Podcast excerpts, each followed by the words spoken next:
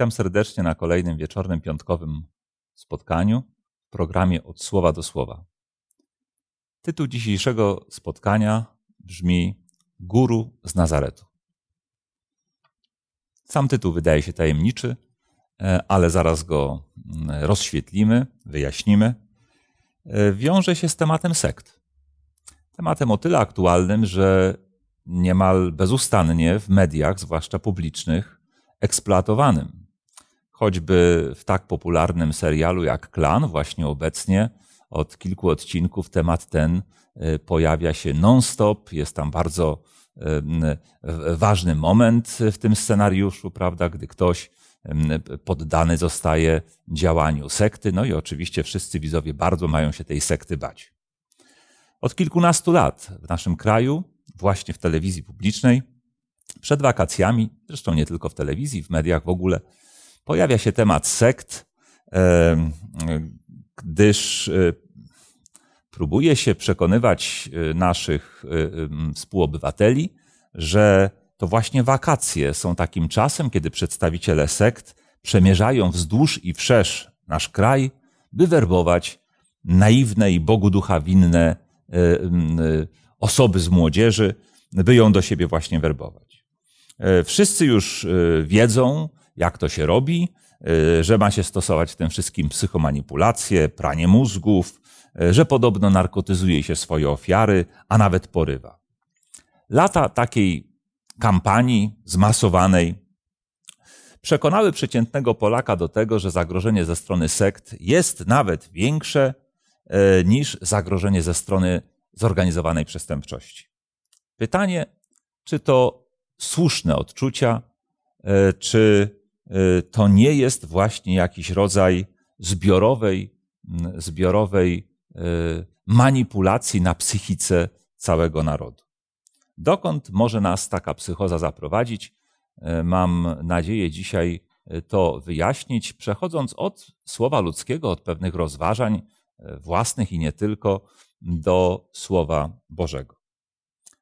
Według słownika języka polskiego PWN-u sekta to grupa religijna, która oderwała się od któregoś z większych kościołów, przyjęła własne zasady organizacyjne, albo też to odłam wyznaniowy jakiejś religii. Jednak już nowy słownik poprawnej polszczyzny PWN-u dodaje, że nazwy tej używa się zwykle w sensie negatywnym.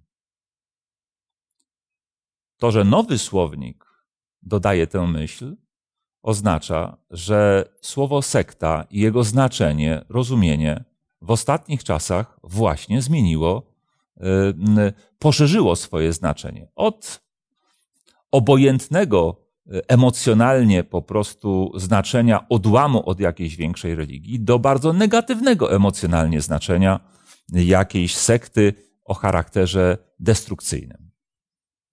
Inspiratorem trwającej od lat antysekciarskiej krucjaty były i nadal są dominikańskie centra informacji o nowych ruchach religijnych i sektach, nazywane popularnie infosektami.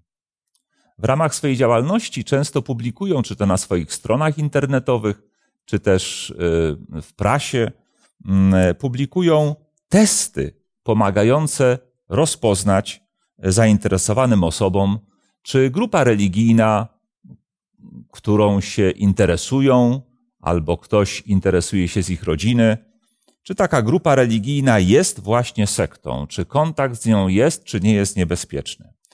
Wpadł mi kilkanaście lat temu do ręki jeden z takich testów, zawierał 19 punktów, 19 cech rozpoznawczych sekty i kończył się poważnym ostrzeżeniem, że jeżeli w kontakcie z grupą stwierdzimy, że choć jeden z punktów tych dziewiętnastu jest spełniony, jedno z kryteriów e, ta grupa spełnia, to należy w kontakcie z nią zachować szczególną ostrożność w domyśle, że możemy mieć do czynienia właśnie z taką sektą.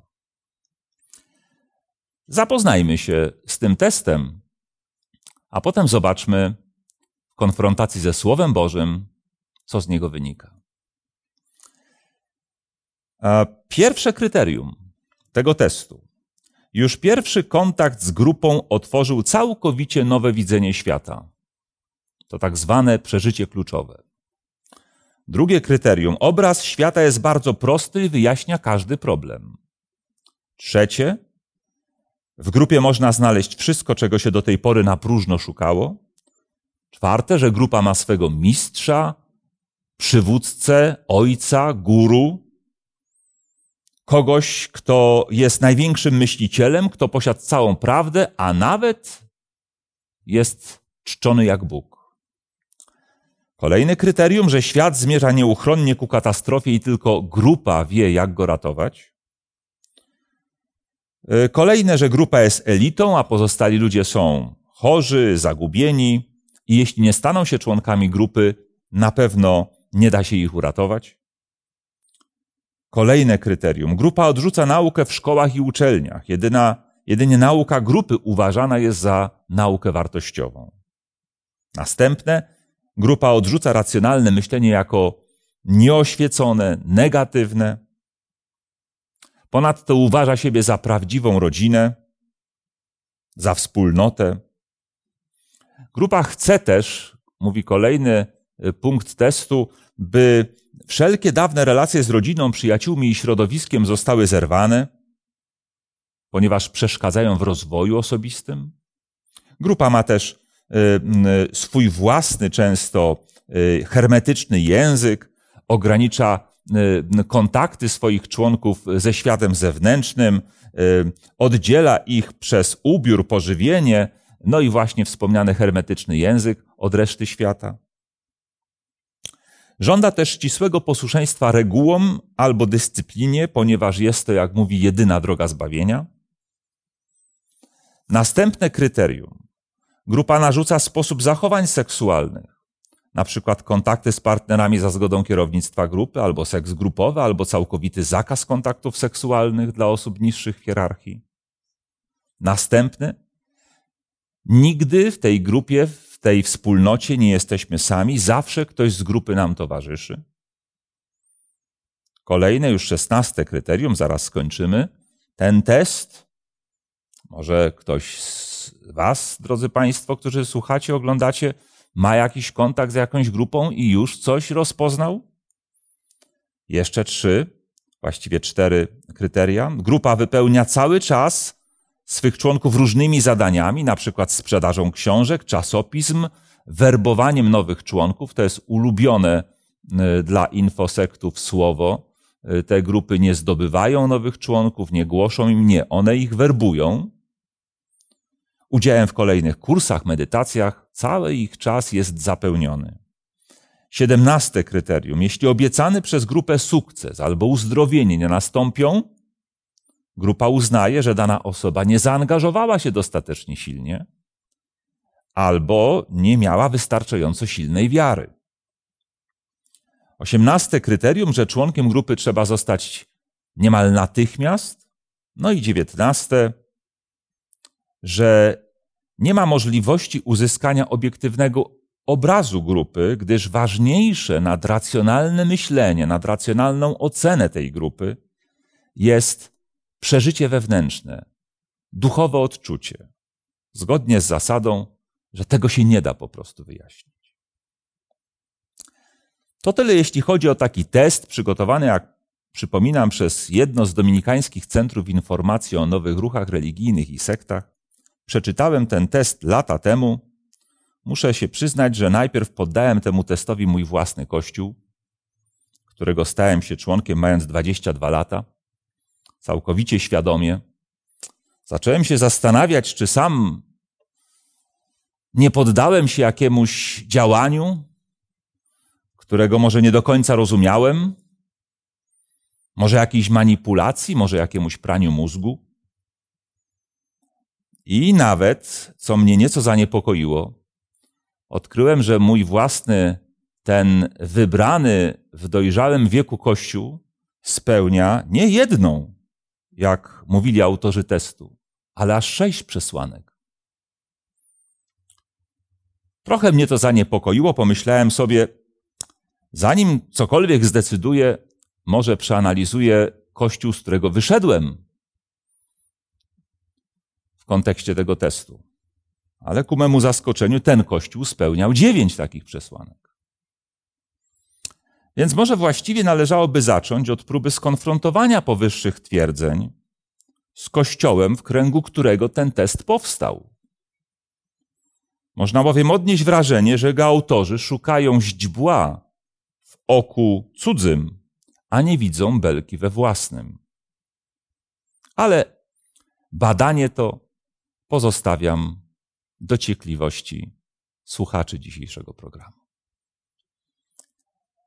Zastanawia mnie natomiast, i chyba to jest dzisiaj najciekawsze, jak w konfrontacji z tym testem wypadłby sam Pan Jezus i jego Kościół, pierwsi chrześcijanie.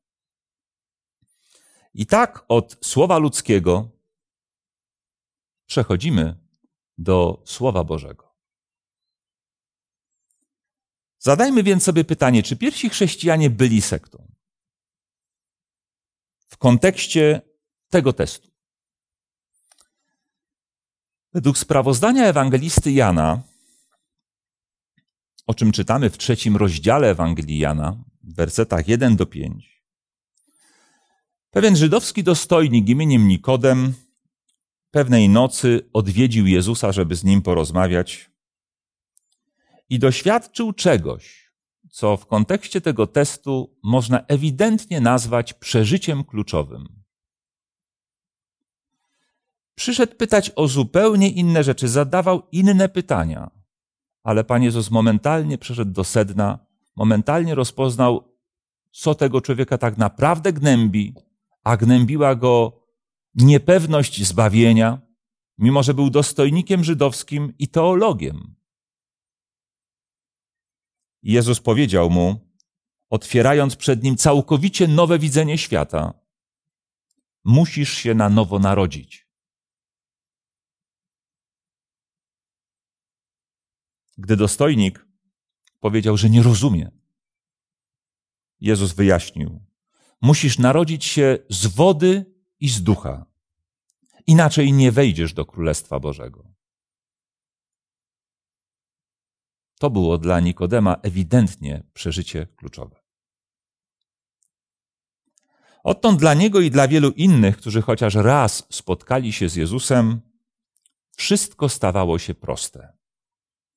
Religia była wyjaśniana bardzo prostym językiem, bez cienia wyniosłości, tak charakterystycznej dla wyszukanego języka ludzi wykształconych. To, co pociągało w Ewangelii głoszonej przez uczniów Jezusa, to nie ludzka inteligencja, nie ludzka mądrość, ale prostota i szczerość. Oraz Duch Święty i Jego moc, widoczne w zwiastowaniu pierwszych chrześcijan. Warto o tym przeczytać, choćby w pierwszym liście do Koryntian w rozdziale drugim. Tam apostoł Paweł, notabene bardzo wykształcony człowiek, jednak w tym rozdziale drugim mówi tak. Również i ja, gdy przyszedłem do was, bracia, nie przyszedłem z wyniosłością mowy lub mądrości, głosząc wam świadectwo Boże, albowiem uznałem za właściwe nic innego nie umieć między wami, jak tylko Jezusa Chrystusa i to ukrzyżowanego. A mowa moja i zwiastowanie moje nie były głoszone w przekonujących słowach mądrości, lecz objawiały się w nich duch i moc. Aby wiara wasza nie opierała się na mądrości ludzkiej, lecz na mocy Bożej. Tak, wszystko w kontekście tego, czego uczyli, dla ich słuchaczy stawało się proste. Pierwsi chrześcijanie często porzucali to, co mieli i w naśladowaniu Jezusa odnajdywali to, czego do tej pory nadaremnie gdzie indziej poszukiwali. To według testu przed chwilą czytanego kolejne, trzecie kryterium wskazujące, że możemy mieć do czynienia z sektą. Ale oni rzeczywiście odnajdywali wszystko, czego do tej pory szukali. Tak zrobił na przykład ewangelista Mateusz który oczywiście zanim został ewangelistą, był celnikiem, co było bardzo intratnym dochodowo zajęciem, ale widocznie nie przynoszącym mu wielkiej satysfakcji, bo na wezwanie mistrza z Nazaretu w jednej chwili porzucił to intratne zajęcie i przyłączył się do uczniów Jezusa. Możemy o tym czytać w Ewangelii Mateusza w dziewiątym rozdziale, dziewiątym wersecie. Jezus był ewidentnie przywódcą grupy uczniów, która za nim kroczyła. Mówił im: Ja jestem drogą i prawdą i życiem. Nikt nie przychodzi do Ojca jak tylko przeze mnie. Kto mnie zobaczył, zobaczył Ojca. A oni w odzewie czcili go jak Boga. To kolejne kryterium z testu. W Ewangelii, w Ewangelii Jana, w rozdziale e, piątym tej Ewangelii i wersecie 23 czytamy, aby wszyscy czcili syna, jak czczą ojca, bo kto nie, nie czci syna, nie ma, ten nie ma czci ojca, który go posłał. Tak, czcili go jak Boga. Pierwsi chrześcijanie wierzyli też, że świat zmierza ku katastrofie. Wszystko miało ulec zagładzie. Oczywiście nie miało się nią skończyć. Ona miała nastąpić, ale to nie oznaczało końca. Chrześcijanie głosili bowiem, że oto oczekujemy nowych niebios i nowej ziemi, w których mieszka sprawiedliwość. Czytamy o tym w drugim liście Piotra w rozdziale trzecim od dziesiątego wersetu. Ich paszportem do tej nowej ojczyzny miała być Chrystusowa doskonałość i świętość, którą oni jedynie pragnęli z całych sił naśladować. W pewnym sensie pierwsi chrześcijanie również byli elitą. Ale nie taką elitą, o jakiej my myślimy dzisiaj. Czy to elitą intelektualną, czy elitą y, materialną społeczeństwie. Nie. Apostoł Paweł pisał wręcz odwrotnie, że mało jest wśród nich ludzi wykształconych, mało zamożnych, mało wysokiego rodu. Uważali się natomiast za elitę w sensie wybraństwa, za wybranych i jedynych, którzy ocaleją. Uważali, że pokolenie, w którym żyli, jest pokoleniem straconym. Sami zaś w tym pokoleniu chcieli żyć bez skazy, bez nagany, w pokoju. Szereg tekstów na ten temat mówi. Mogę je tylko zasygnalizować w, tym, w tej chwili. Nie mamy czasu ich wszystkich czytać. To pierwszy list do Koryntian, rozdział pierwszy, werset 26. List do Rzymian, rozdział piąty, werset dziewiąty. List do Efezjan, rozdział pierwszy, werset czwarty. I list do Filipian, rozdział drugi, werset piętnasty. W pewnym sensie nawet, nieco tendencyjnie, tak z perspektywy tego testu na sektę, chcąc interpretować pewne słowa Nowego Testamentu, słowa apostoła Pawła z pierwszego listu do Koryntian, można byłoby nawet dojść do wniosku, że pierwsi chrześcijanie odrzucali naukę która była ówcześnie głoszona w szkołach, że uznawali, że jedynie nauka ich grupy, ich wspólnoty ma jakąkolwiek wartość jako jedyna. W pewnym sensie. Apostoł Paweł właśnie w pierwszym e, liście do e, Koryntian, w rozdziale pierwszym, wersetach 18 po 27, pisał między innymi: Gdzie jest mądry? Gdzie uczony? Gdzie badacz wieku tego? Bóg obrócił w głupstwo mądrość tego świata, bo głupstwo Boże jest mędrsze niż ludzie. I to, co u świata głupiego wybrał Bóg, by zawstydzić mądrych, a naszą mądrością jest Jezus Chrystus. Jak powiedziałem, słowa te nie oznaczają, że pierwsi chrześcijanie odrzucali naukę w szkołach i że jedynie własną naukę uważali za wartościową. Ale przy odrobinie złej woli Można byłoby te słowa tak zinterpretować. W rzeczywistości, jak powiedziałem, sam apostoł Paweł miał bardzo dobre wykształcenie. Jego słowa jednak do dziś są ostrzeżeniem dla ludzi podobnie jak on uczonych, by w swej niewątpliwie dużej wiedzy nie zagubili tego, co najważniejsze wiary w Boga. Z takim nastawieniem do świata, jakie do tej pory nakreśliłem pierwszym chrześcijanom, na pewno nie było lekko. Spotykali się z powszechną krytyką, z oszczerstwami, prześladowaniami. Dzieje apostolskie ujawniają, że traktowano ich jak sektę. W 28 rozdziale tej księgi, Dziejów Apostolskich, i w wersecie 22 są słowa, które być może powodują, że właściwie niepotrzebnie ten temat dzisiaj poruszamy, że właściwie chrześcijaństwo dzisiaj i żadna grupa chrześcijańska nie powinna się obrażać na stosowanie względem niej słowa sekta. Poczytamy.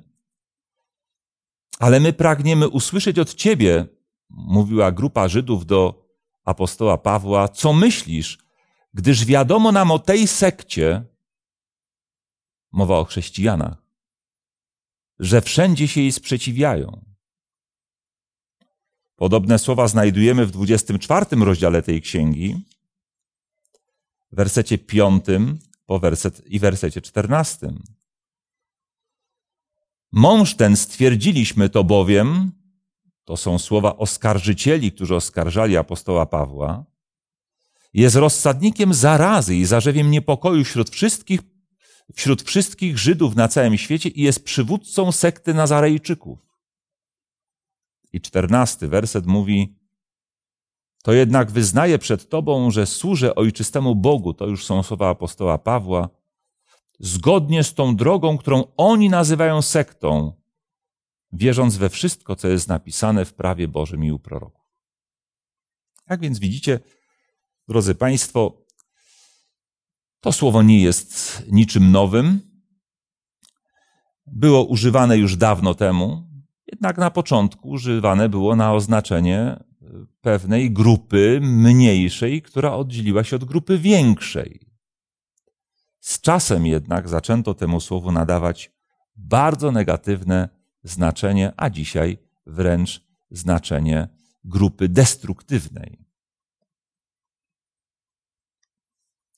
Spójrzmy dalej. Powiedziałem, że pierwsi chrześcijanie spotykali się z krytyką. Mamy na to dowód przed chwilą przeczytany. Jednak krytyka ta ich wzmacniała i była dla nich dowodem, że są na właściwej drodze. Mm, przecież sam Jezus uczył swych uczniów i o tym czytamy w Ewangelii Mateusza, choćby w rozdziale 19, wersety 16 i 17, czy w rozdziale 5, wersety 10 po 12. Błogosławieni, którzy cierpią prześladowanie z powodu sprawiedliwości, albowiem ich jest Królestwo Niebios. Błogosławieni jesteście, gdy wam złorzeczyć i prześladować was będą i kłamliwie mówić na was wszelkie zło ze względu na mnie. Radujcie się i weselcie się, albowiem zapłata wasza obfita jest w niebie, tak bowiem prześladowali proroków, którzy byli przed wami. A więc byli krytykowani, krytyka jednak ich wzmacniała, i była dowodem, a nawet prześladowanie, że są na właściwej drodze, bo tak powiedział im Jezus. Wszystkie te trudne i wspólne przeżywane doświadczenia bardzo ich jednoczyły, scalały, do tego stopnia, że faktycznie uważali się za jedną rodzinę. Byli braćmi i siostrami w Chrystusie. Przebywali razem, początkowo nawet wszystko mieli wspólne, dzielili się tym, co mieli z potrzebującymi. Tak więc początkowo nawet nikt między nimi nie cierpiał niedostatku. O tym też dużo czytamy w dziejach apostolskich w rozdziale drugim, tam wersety 44, 45 i inne fragmenty. Ale kolejny punkt testu sprawdźmy, czy spełnił się w nauczaniu Jezusa i w życiu Jego Kościoła. Znów tendencyjnie interpretując pewne słowa Jezusa, można byłoby dojść do wniosku, że pierwsi chrześcijanie wzywali do porzucenia rodzin i zerwania więzi rodzinnych. Czy Jezus nie powiedział słowa zapisane w Ewangelii Mateusza w rozdziale 10, wersety 34 po 37? Przyszedłem, by poróżnić syna z ojcem, córkę z matką, synową z jej teściową. Czyż w innym miejscu nie mówił, kto bardziej kocha członków rodziny niż mnie, nie jest mnie godny? A przecież, jeszcze raz powtarzam, do takiego wniosku można dojść tylko tendencyjnie interpretując słowa Jezusa. Tak jak dzisiaj często doradcy z infosektów, jeśli tak to można powiedzieć, często tendencyjnie interpretują pewne informacje dotyczące poszczególnych grup, by je na siłę dopasować do stworzonego przez siebie testu i móc oskarżyć, że to sekta. Bo przecież Jezus, jakkolwiek powiedział takie słowa, to jednak kochał swoją matkę i niczemu jej nigdy, w niczym jej nigdy nie uchybił.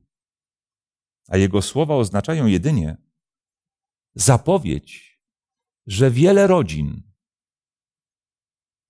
odrzuci od siebie tych członków swoich rodzin, którzy zdecydują się pójść za Jezusem Chrystusem, którzy przyjmą Jego naukę, że wiele rodzin postawi swoich najbliższych przed dramatycznym wyborem albo my, albo ten Twój Kościół.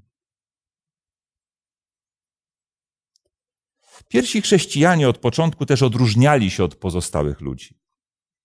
Nosili się skromnie, jedli tylko tyle, by zaspokoić głód, często pościli, a pewne do dzisiaj powszechnie spożywane potrawy w ogóle odrzucali jako nieczyste.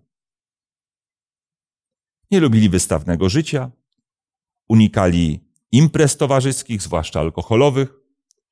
Nie słyszano wśród nich przekleństw ani pikantnych dowcipów. Ich mowa była czysta. Rozmawiając, często cytowali słowa swego mistrza i w ogóle często rozmawiali, cytując Pismo Święte. Teksty pieśni religijne, modlitwy. No jako tacy musieli się ewidentnie odróżniać od innych ludzi. Jezus nie oczekiwał też, Jezus zaś oczekiwał, przepraszam, od swoich naśladowców ścisłego posłuszeństwa prawu Bożemu. Pewnemu młodzieńcowi, który pytał, jak osiągnąć zbawienie, powiedział: Przestrzegaj przykazań. Wzywał, by jego naśladowcy byli doskonali jak Ojciec Niebieski. Ostrzegał, by niczego nie zmieniać w prawie Bożym i być bardziej sprawiedliwym mu i posłusznym niż ówcześni, zna, ówcześni znawcy prawa. To w kontekście, mówię, tego punktu w teście, który mówił o potrzebie ścisłego posłuszeństwa regułom i prawom obowiązującym w grupie. Ponadto Jezus, wiedząc, że bezczynność często prowadzi do grzechu, poza tym okresem, gdy no, przemawiał i uczył swoich uczniów, wypełniał ich czas różnymi zadaniami. Na przykład pomagali mu w karmieniu tysięcy ludzi, Towarzyszyli mu w podróżach misyjnych, a pewnego razu wysłał ich nawet samych w podróż, w trakcie której mieli nauczać, uzdrawiać, wypędzać demony, odwiedzać ludzi w domach, innymi słowy, jak to mówią infosekty, werbować nowych wyznawców. Jednak gdy pewnego razu uczniowie nie potrafili uzdrowić epileptyka, Jezus zarzucił im brak wiary a nawet zaniedbanie w modlitwie i w poście. Wśród pierwszych wyznawców Jezusa również zdarzało się często, że decyzje, by pójść za nim, musiały zapadać niemal natychmiast. Tak było z apostołem Piotrem i Andrzejem, z Janem i Jakubem, czy też ze wspomnianym już tutaj Mateuszem. Pewnemu uczonemu w piśmie, który pragnął zostać uczniem Jezusa, ale dopiero po tym, jak załatwi pewne sprawy osobiste.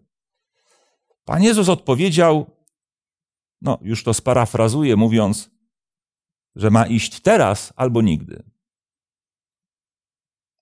Podsumowując to, co do tej pory powiedziałem, pierwsi chrześcijanie spełniliby nie jeden punkt tego testu, ale jeśli mnie, drodzy Państwo, uważnie słuchaliście, co najmniej 14, a z tymi dwoma tendencyjnie zinterpretowanymi tekstami Pisma Świętego nawet 16. 16 punktów na 19. A autorzy tego testu napisali, jeśli choć jeden punkt będzie pasował do grupy, z którą masz kontakt, zachowaj szczególną ostrożność, bo być może jest to właśnie sekta. Powstaje pytanie: jaką rzeczywistą wartość mają takie testy, skoro sam Jezus i pierwsi chrześcijanie byliby według tych testów sekciarzami. Z całym negatywnym zabarwieniem, nacechowaniem tego słowa. Gdyby Jezus ze swoimi naukami i uczniami pojawił się dzisiaj, a nie dwa tysiące lat temu, to proszę sobie wyobrazić, że straszono by nim dzieci w szkołach, że ostrzegano by rodziców, by pod żadnym pozorem nie wypuszczali swoich pociech na spotkania z Jezusem. Władze niektórych miast zabraniałyby wynajmowania lokali jego uczniom. W ostatniej chwili cofano by zgodę na publiczne imprezy z ich udziałem. A jeśli już któraś mimo wszystko doszłaby do skutku, to ubrani w kominiarki, uzbrojeni w kije baseballowe przedstawiciele bardzo polskiej młodzieży narodowej w mig rozpędzaliby te sekciarskie zgromadzenia.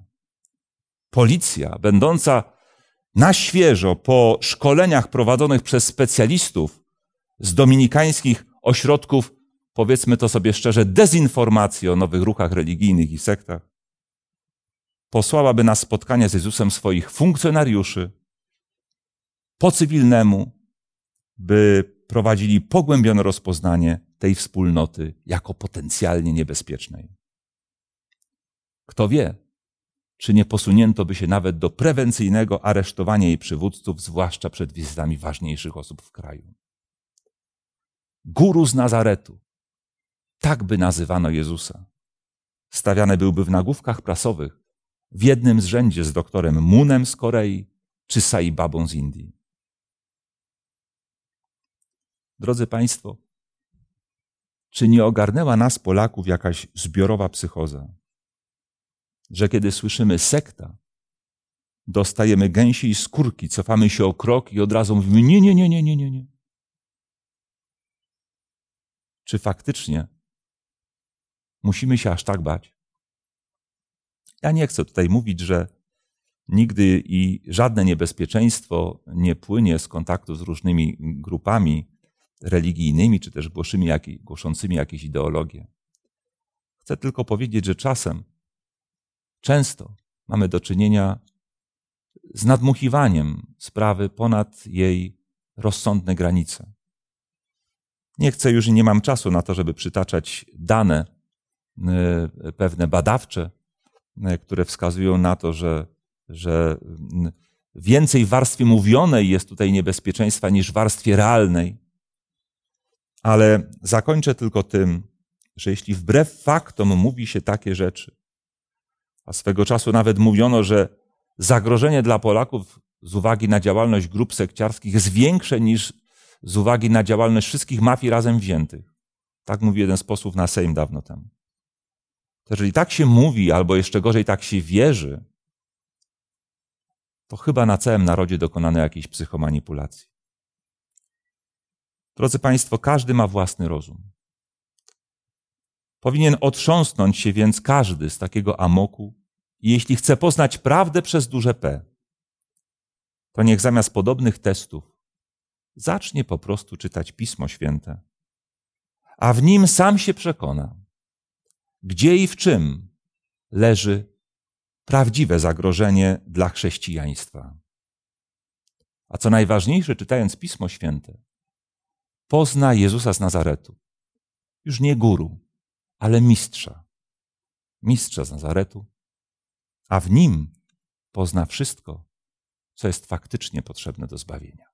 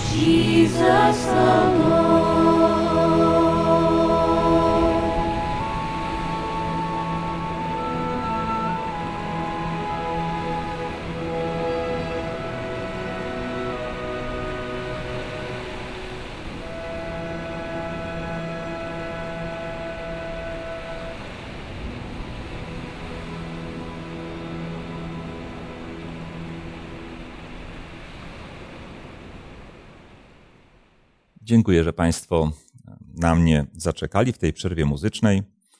Przed nami część dotycząca pytań. E, Mamy już kilka pytań naszych internautów. Internauta Mariusz pyta, czy są może organizacje niezależne albo związane z kościołami zajmujące się rozpoznawaniem i określaniem sekt? A na pewno są. Są i takie, i takie e, m, organizacje, i niezależne, i związane z kościołami. E, O tych związanych z Kościołem katolickim, tych dominikańskich ośrodkach informacji o nowych ruchach religijnych i sektach już wspomniałem.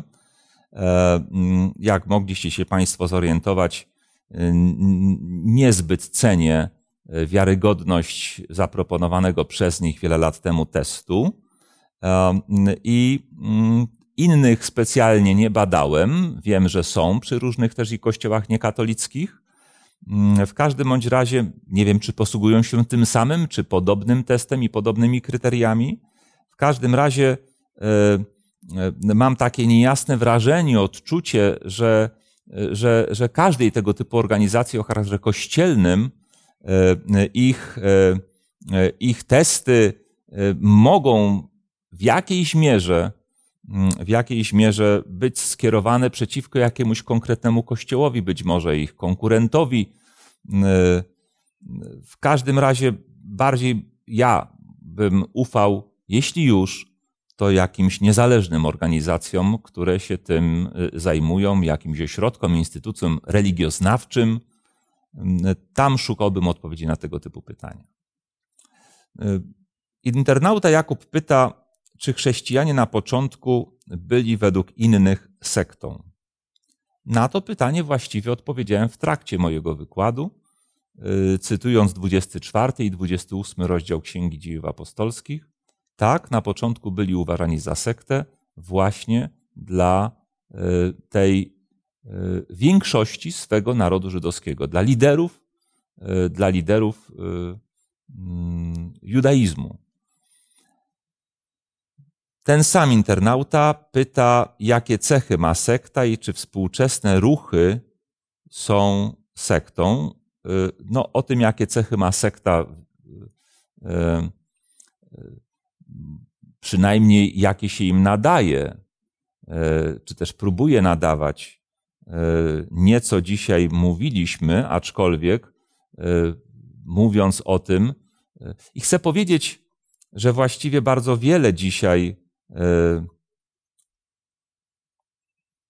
organizacji, które uczą o sektach, w mniejszej lub większej mierze, jeśli nie wszystkie te elementy, które dzisiaj wymieniłem, to przynajmniej niektóre z nich podają jako cechy sekt. Z drugiej strony trzeba też wiedzieć, że y, mm, często rozróżnia się pojęcie sekty od sekty destrukcyjnej y, i y, nie każde y, sformułowanie sekta musi oznaczać od razu sekta destrukcyjna, ale w potocznym języku i w potocznym rozumieniu jednak zwykli ludzie, kiedy słyszą sekta, to od razu się boją, y, nawet jeśli nie, dodaje, nie dodajemy do tego słowa tego, y, tego przymiotnika destrukcyjna.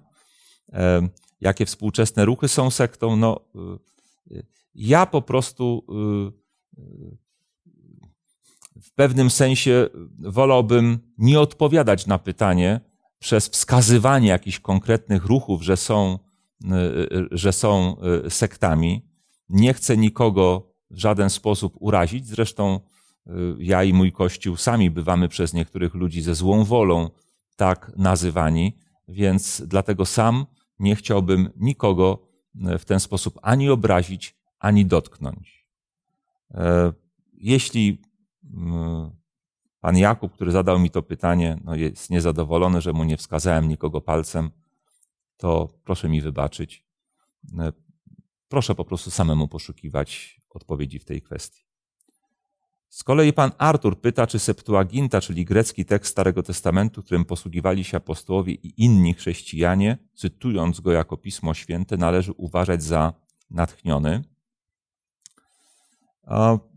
Y, To od razu przeczytam drugie pytanie tego, tego samego y, y, internauty, uzupełniające. A także, czy inne przekłady biblijne są natchnione, a jeśli tak, to w jakiej mierze natchnione, e, oraz czy pojawi się kiedyś adwentystyczny przekład Biblii. A, Czytamy w Piśmie Świętym, że całe Pismo przez Boga jest natchnione i pożyteczne do nauki, do wychowania w sprawiedliwości, by człowiek Boży był doskonały do wszelkiego dzieła przygotowany. Całe Pismo jest natchnione. Ale przecież wiemy doskonale, że nie mamy i nie zachował się nigdzie oryginał y, tekstów greckich, czy hebrajskich, czy aramejskich, w jakich y, Pismo Święte było pisane. W jakiejś więc mierze to, co nam pozostaje, to odpisy i ich tłumaczenia na języki e, narodowe. I mimo wszystko uznajemy je za natchnione. Nie uznajemy tego czy innego przekładu za bardziej natchnione niż inny. Za natchnione uznajemy Pismo Święte, a to pismo poznajemy przez i tak odpisy Pisma Świętego i przekłady. Wierzymy, że towarzyszy im ten sam przymiot y, natchnienia. Y, nie uważamy tutaj, że natchnionym jest, jest tłumacz czy, czy, czy, czy autor odpisu. Natchnione jest po prostu Pismo Święte. Natchnionym był autor, który pisał Pismo Święte, a niejako na odpisy i przekłady owo natchnienie się e, przenosi, ale nie mamy zamiaru i chyba nie mamy nawet e, e, możliwości oceniania, w jakim stopniu coś jest bardziej czy mniej natchnione. Natchnione coś jest albo nie jest i tyle. Czy Kościół rzymskokatolicki, pyta internauta Jakub, jest sektą? ja bym go nigdy w ten sposób nie nazwał. E, natomiast e, mówiąc o pewnym osobistym doświadczeniu na początku tego dzisiejszego wykładu, że po zapoznaniu się z testem przygotowanym przecież w środowisku tego kościoła, stwierdziłem, że mój własny kościół Adwentystów Dnia Siódmego spełnia sześć przesłanek kryteriów bycia sektą według tego testu. Potem zbadałem, czy Kościół rzymskokatolicki według tego tekstu mógłby być tak nazwany. To sam spełniał dziewięć przesłanek w moim, e, e, w mojej analizie, e, w moim subiektywnym odczuciu. Dziewięć przesłanek, więcej niż mój. Więc stosując się do kryteriów, które ten Kościół sam ustalił, że, że, że, że jeśli chociaż jeden punkt byłby spełniony, już trzeba się mieć na baczności, no to można byłoby uznać, że tak, trzeba się mieć na baczności. Ale e, ja nikogo, jak powiedziałem, tak nazywać nie chcę. Uważam, że jest to w dzisiejszej sytuacji, gdy słowo sekta straciło pewien neutralny wydźwięk odłamu mniejszego od jakiegoś większego, a nabrało bardzo negatywnego nacechowania, to w dzisiejszej sytuacji tym słowem nie chciałbym nazywać nikogo. Czy odłamy kościołów protestanckich, pyta internauta Mariusz, w tym adwentystów, można nazwać sektą? Jeśli byśmy mówili o nich jako tylko o odłamach, w czasie, gdy jeszcze powtarzam, słowo to nie miało takiego negatywnego zabarwienia i mielibyśmy do czynienia z jakimś kościołem mniejszym, który rzeczywiście powstał przed, przez oderwanie się od większego, to czemu nie?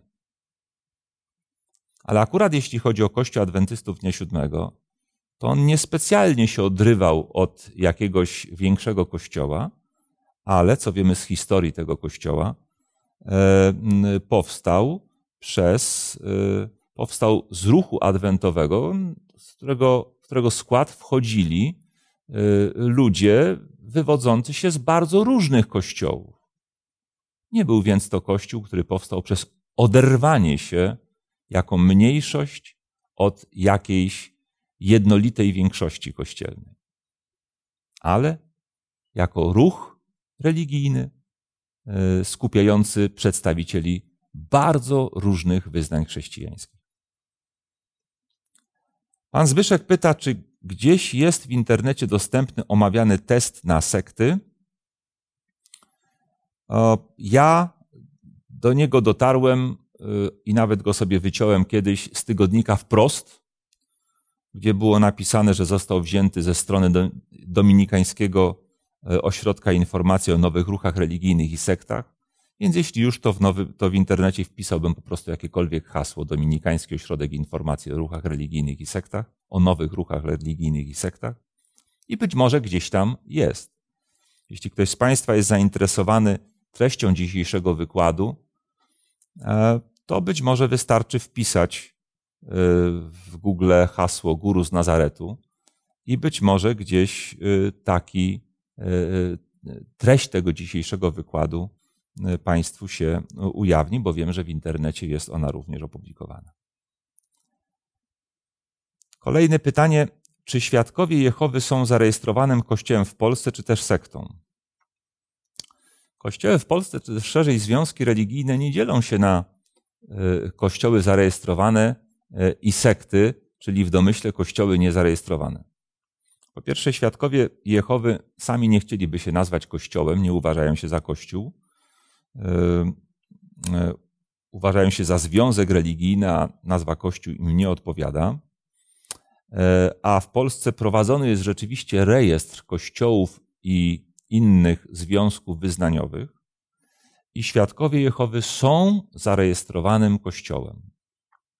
Był taki czas, że po wojnie byli y, y, zarejestrowani, ale zostali zdelegalizowani, a potem znowu już, jeśli dobrze pamiętam, to w latach chyba 90. zostali zarejestrowani. Są więc uznanym związkiem wyznaniowym. Jednak to, że są uznanym związkiem, odejdźmy już od nich.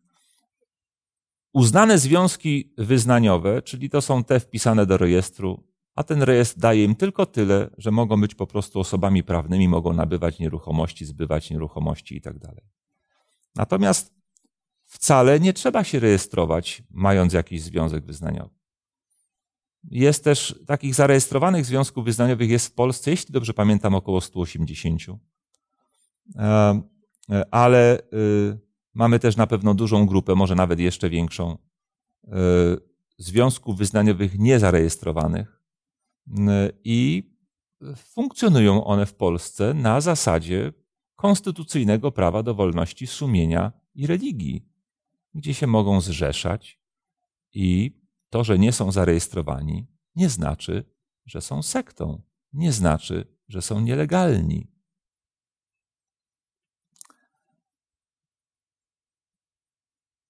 Pan Artur pyta, czy odrzucenie trójcy kwalifikuje do bycia sektą.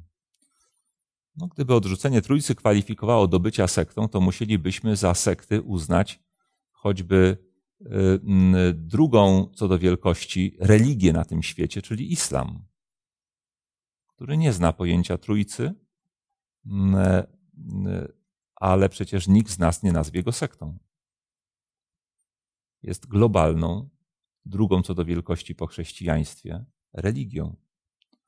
E, moja odpowiedź zmierza ku temu, że e, wiara e, przez dane wyznanie chrześcijańskie w Boga, w Trójcy Jedynego, to chyba za mało, żeby móc, czy też brak wiary w, w tę naukę to chyba za mało, żeby móc powiedzieć o kimś, e, że jest sektą w tym najbardziej negatywnym, destrukcyjnym sensie tego słowa.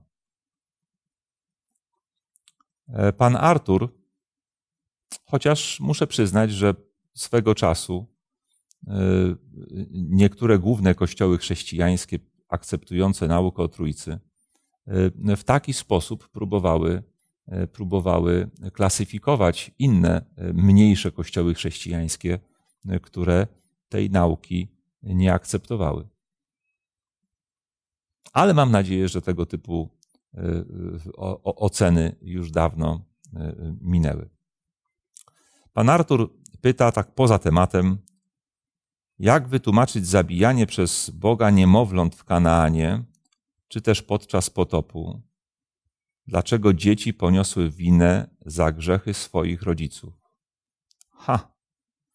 Więc pan Artur postanowił ostatnim pytaniem mnie zastrzelić. I też mógłbym zapytać, dlaczego mam ponosić czyjeś winy? To jest bardzo trudne pytanie. Muszę z góry powiedzieć, że choć mam jakąś odpowiedź dla mnie samego, to nie jest to odpowiedź, która być może pana Artura usatysfakcjonuje albo innych e, naszych słuchaczy. Tak naprawdę nadawałaby się ta odpowiedź na odrębny temat któregoś piątkowego wieczoru od słowa do słowa. Może nawet kiedyś taki temat tutaj z Państwem poruszę. Mógłbym powiedzieć niejako uciekając z tematu, że nie da się tego wyjaśnić. Ale pytanie e, e, się pojawia, czy w ogóle wszystko musimy wyjaśnić z Pisma Świętego? Czytamy w Piśmie Świętym o szeregu tajemnic. Czytamy o tajemnicy pobożności, czytamy też o tajemnicy nieprawości. Sam fakt pojawienia się grzechu na świecie, przeniknięcia grzechu z nieba na ten świat, czy nawet rozprawy z tym grzechem, poza fragmentami nam ujawnionymi w Piśmie Świętym, jest ciągle i będzie tajemnicą. Pismo Święte mówi, czy możemy poznać, w ogóle jesteśmy w stanie poznać wielkość Boga? Czy jesteśmy w stanie ocenić Jego decyzje? Czy nasz wzrok sięga tak wysoko, że z tego wysoka jesteśmy w stanie widzieć wszystkie szczegóły? Wydaje się, że nie. E, I jak to często bywa, mając ograniczone pole wiedzy, e, podejmujemy często błędne decyzje.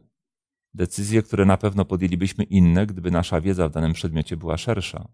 Pismo Święte mówi, że nasze poznanie obecne jest cząstkowe, nasza wiedza mm, jakby w zwierciadle, że dopiero przyjdzie czas, nadejdzie, kiedy poznamy o wiele lepiej. A więc z tego punktu widzenia niejako się tak zastrzegam, że jakkolwiek byśmy nie próbowali tego wyjaśniać, zawsze ktoś może powiedzieć, że jego to nie usatysfakcjonowało, to wyjaśnienie. zabijanie niemowląt, w ogóle zabijanie dzieci, w ogóle zabijanie ludzi dzisiaj, jak jeszcze dodamy do tego niewinnych, może się wydawać takie szokujące. I wielu ludzi jest zaszokowanych, kiedy czyta tego typu fragmenty w Piśmie Świętym. Ale tak sobie myślę, szukam jedynie analogii, że nie mniej szokująco może być dla człowieka, który został ranny w wypadku i ma poharataną nogę, że lekarz chce mu tę nogę po prostu odciąć. I ten ktoś może się ewidentnie nie godzić na odcięcie mu nogi czy ręki. Przecież to jest jego noga i ręka. On chce jeszcze chodzić, on chce jeszcze być aktywny zawodowo z dwoma rękami. A lekarz chce mu je odciąć. Ten lekarz chce mu, on tak sobie myśli, zrobić krzywdę. Ale ten lekarz wie lepiej, że jeśli zostawi tę rękę czy nogę, to może zabić całego człowieka. Być może podczas potopu, czy w tym Kanaanie, pod wpływem pogańskich religii kananejskich, doszło wśród tamtych narodów do tak głębokiego moralnego upadku, że być może przeniknął albo wniknął gdzieś głęboko aż w geny tamtych ludzi że pozostawienie po nich jakiegokolwiek śladu mogłoby skutkować przenoszeniem ich grzechów na kolejne pokolenia. Czego Bóg chciał uniknąć, by lud, który chciał tam osadzić, mógł być ludem świętym, niosącym świętość e, całemu światu, świętość Bożą całemu światu. Jak powiedziałem, nie mam czasu na tłumaczenie tego dalsze. Bardzo chętnie podjąłbym się tego tematu na przyszłość. Dzisiaj nie jest to, rozumiem, do końca satysfakcjonujące, ale ja osobiście wierzę, że Pan Bóg jest mądry, że Pan Bóg podejmował wszystkie decyzje słuszne i właściwe, że jestem za małym robaczkiem, abym mógł kwestionować Bożą wolę.